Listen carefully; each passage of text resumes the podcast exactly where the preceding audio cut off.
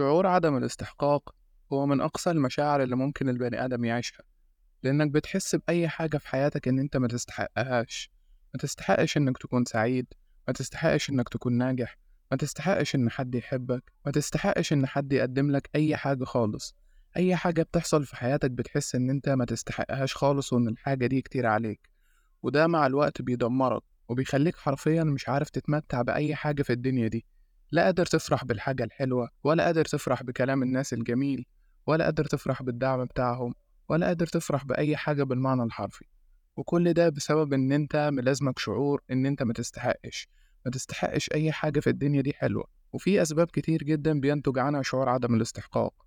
أول سبب وهو التجارب بتاعة الطفولة. التجارب بتاعتك في المدرسة وأنت صغير كانت عاملة إزاي؟ تعاملك مع الناس والأطفال كان عامل إزاي؟ هل كانوا بيتنمروا عليك؟ هل كان في مضايقات بشكل شخصي ونفسي؟ هل في حاجات كانت بتأثر عليك في المدرسة أو في البيت؟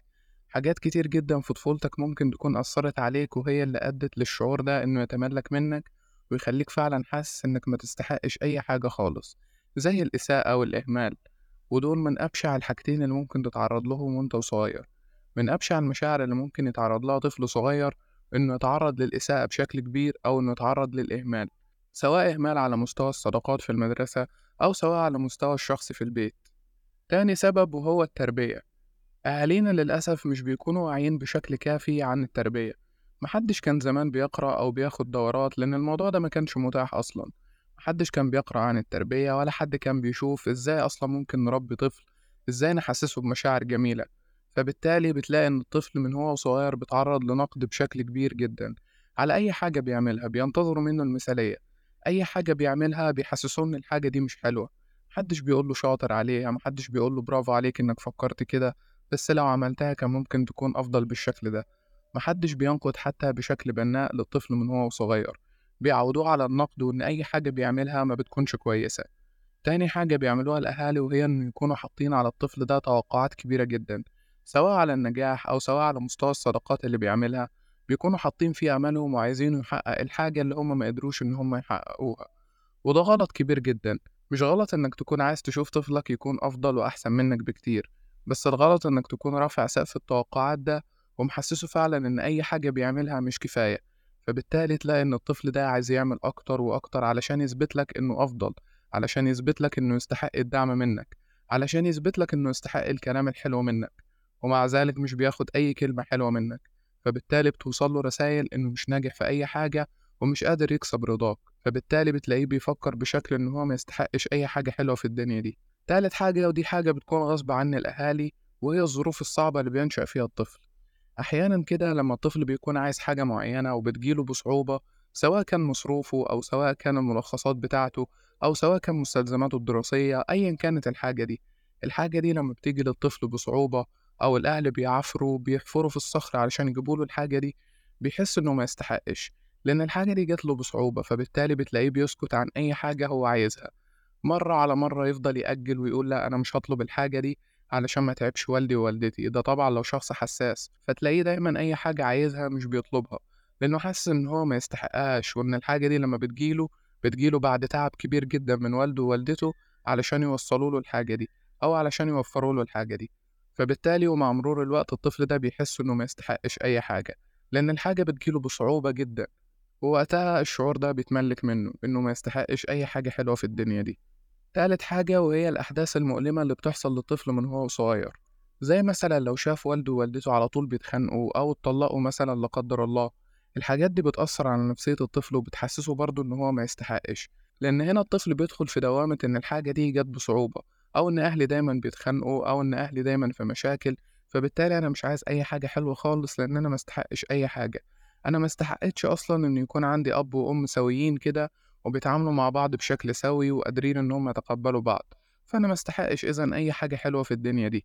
أو إن الطفل ده يشوف بعينه والده أو والدته بيخسروا الوظيفة الخاصة بيهم بشكل متكرر. حاجة زي كده برضه بتوصل له رسائل نفسية كبيرة جدا. لأن الطفل وهو صغير ما بيبقاش مستعد إن هو يشوف الكلام ده كله ما بيبقاش مستعد إن هو يشوف مشاكل والده ووالدته لأن هو مش مستوعب هل ده طبيعي أصلا طب هما بيتخانقوا على إيه؟ طب هما أصلا عايزين يفترقوا على إيه؟ طب هما ليه خسروا الوظيفة بتاعتهم؟ أسئلة كتير بتدور في باله للأسف الأسئلة دي بتتخزن عنده لأنه مش عارف يجاوب عليها أصلا فبالتالي برضه بيوصل له من خلالها شعور عدم الاستحقاق وإن هو ما يستحقش أي حاجة حلوة في الدنيا دي. رابع حاجة وآخر حاجة وهي الاضطرابات النفسية. الاضطرابات النفسية زي القلق والاكتئاب وغيرها من الاضطرابات دايما بتوصل رسائل إن الشخص ده ما يستحقش إن هو يكون معاه حاجة جميلة ما يستحقش إن هو يتقال له كلام حلو ما يستحقش الدعم ولا يستحق الحب.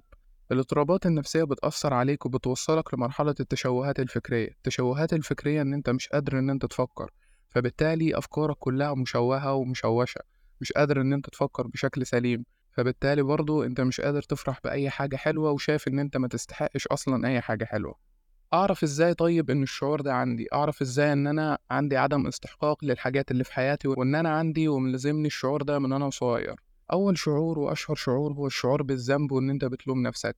لو حد عمل لك حاجة حلوة أو حد قدم لك حاجة حلوة بتحس إن أنت حاسس بالذنب كده وبتلوم نفسك عليه أو بتقول إن أنت كلفت الشخص ده وخليته يعمل لك حاجة وأنت أصلا ما تستحقش حاجة زي كده.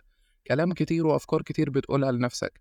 أنا ما استحقش. هو ليه أصلا عمل لي حاجة زي كده؟ الحاجة دي كبيرة جدا عليا. أنا ما استحقهاش. في حين أصلا إن هو اللي اختار يقدم لك الحاجة دي لأنه شاف إن أنت الشخص المناسب اللي تستحق حاجة زي كده. بس الرسالة اللي وصلتك من صغرك هي اللي وصلتك للحالة اللي أنت فيها دي دلوقتي. تاني شعور بتحس بيه وهو الشعور بالنقص والشعور بالعار. الشعور بالنقص والشعور بالعار في فكرة إن أنت دايما حاسس إن أنت عندك نقص أو أنت أقل من الأشخاص اللي حواليك.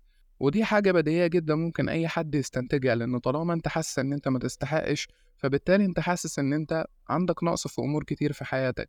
وزي ما اتكلمنا في الحلقة بتاعت الشعور بالنقص إن كلنا أصلا عندنا نقص ومفيش أي حد فينا كامل.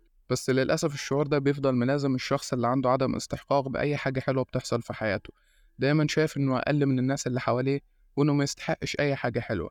ما يستحقش ترقية في شغله وما يستحقش حاجة حلوة تتقدم له من الناس القريبة منه ما يستحقش كلام حلو بشكل كبير ما يستحقش الدعم ما يستحقش أي حاجة حلوة خالص.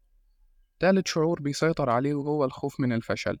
الشخص ده دايما عنده مخاوف من الفشل بيخاف إن هو يخوض تجارب في بعض الأحيان بيخاف إن هو يدخل التجارب دي خايف إن هو يفشل خايف إن هو يحس بنفس المشاعر اللي كان بيحسها في صغره المشاعر اللي وصلته للمرحلة اللي هو فيها دلوقتي. بس هو ما عندوش وعي بكل الكلام ده. هو كل اللي في دماغه وكل اللي مسيطر عليه المشاعر اللي إحنا بنتكلم فيها دي.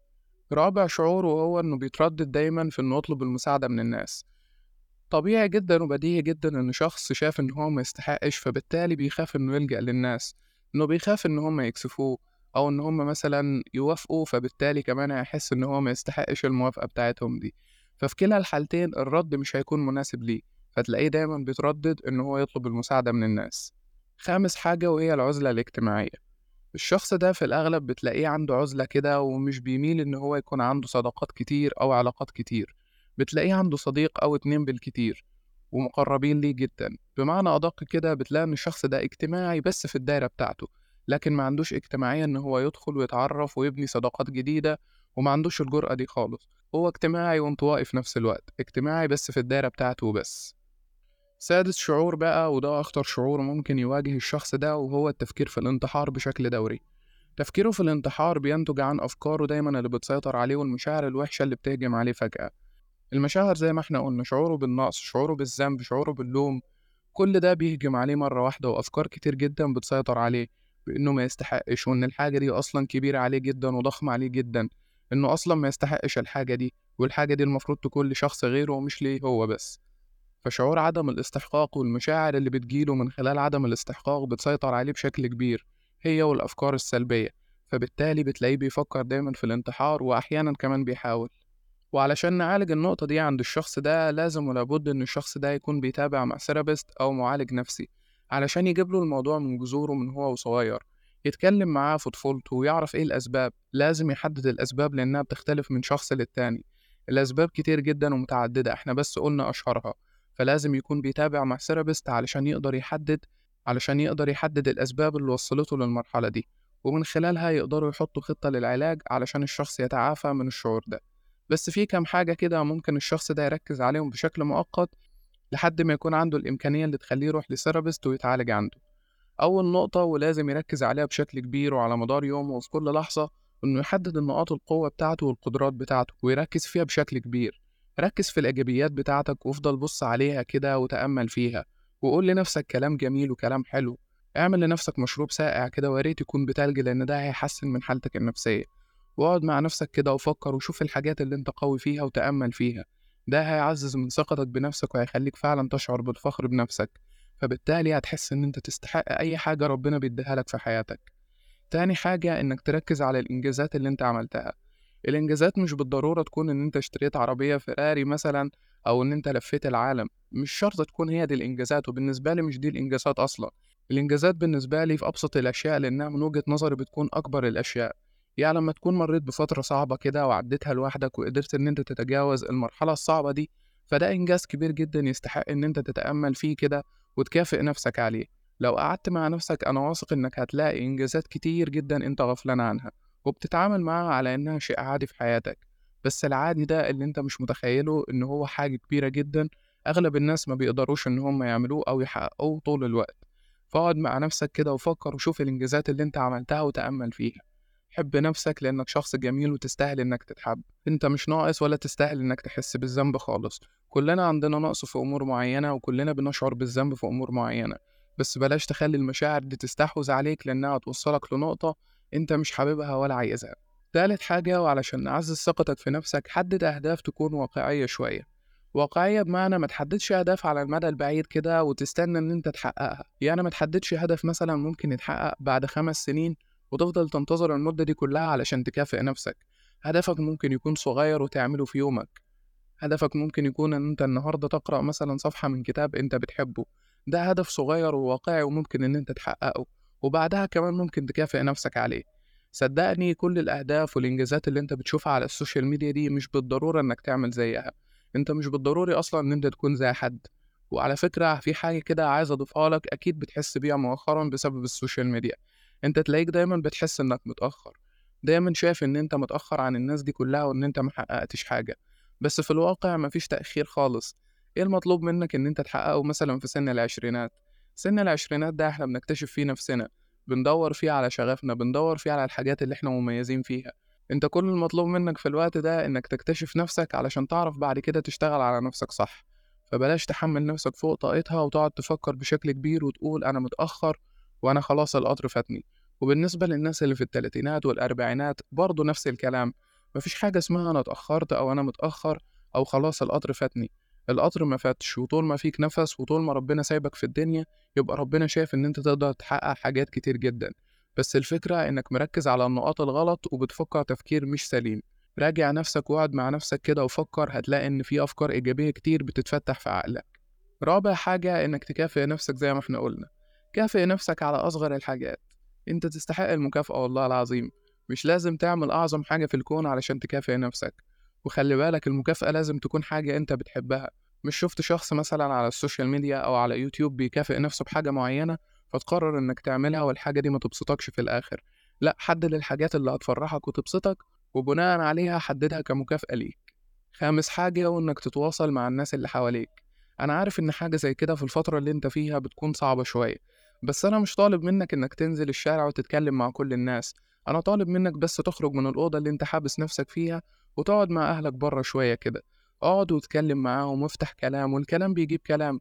افتح معاهم كلام في موضوع معين اتكلم في حاجة أنت بتحبها شاركهم تفاصيل بتحصل في حياتك مثلا أنت مش قادر إن أنت تتكلم فيها مع حد غريب. اتكلم معاهم وهتلاقي إن الكلام بيجيب كلام وهتقعدوا وتضحكوا وتهزروا كمان وتعملوا كل اللي نفسكم فيه. سادس حاجة والأخيرة وأنا عارف إنها أصعب واحدة بالنسبة لك في الفترة الحالية إنك تطلب المساعدة من حد. أنا عارف إن أنت دايما بتفكر إن أنت ما تستحقش وإن أنت بتخاف كمان إن الناس تخذلك وما عندكش ثقة كمان في الناس اللي حواليك. بس مرن نفسك يوم عن يوم كده واختبر حاجة زي كده في أقرب الناس ليك. حدد دايرة معينة كده وحدد إن الدايرة دي هم دول اللي هتقدر تطلب منهم المساعدة. بس مش مساعدة عمالة على بطال يعني مش أي حاجة بتحصل في حياتك هتطلب فيها المساعدة. حاجات معينة كده أنت مش قادر إن أنت تعملها أو أفكار معينة مش قادر إن أنت تهندلها لوحدك ممكن تحكيها لصديق مقرب ليك. ممكن تحكيها لباباك ممكن تحكيها لمامتك ممكن تقعد مع أخوك مثلا وينصحك. لو مش قادر إن أنت تعمل كل ده اقعد مع نفسك واكتب كل الأفكار دي علشان ما تعيش فيها لوحدك. وصدقني والله أنت تستحق كل شيء جميل طالما ربنا أراد إن يكون معاك الشيء ده. أشوفكم على خير دايما في حلقة جديدة وبودكاست قهوة بدون سكر.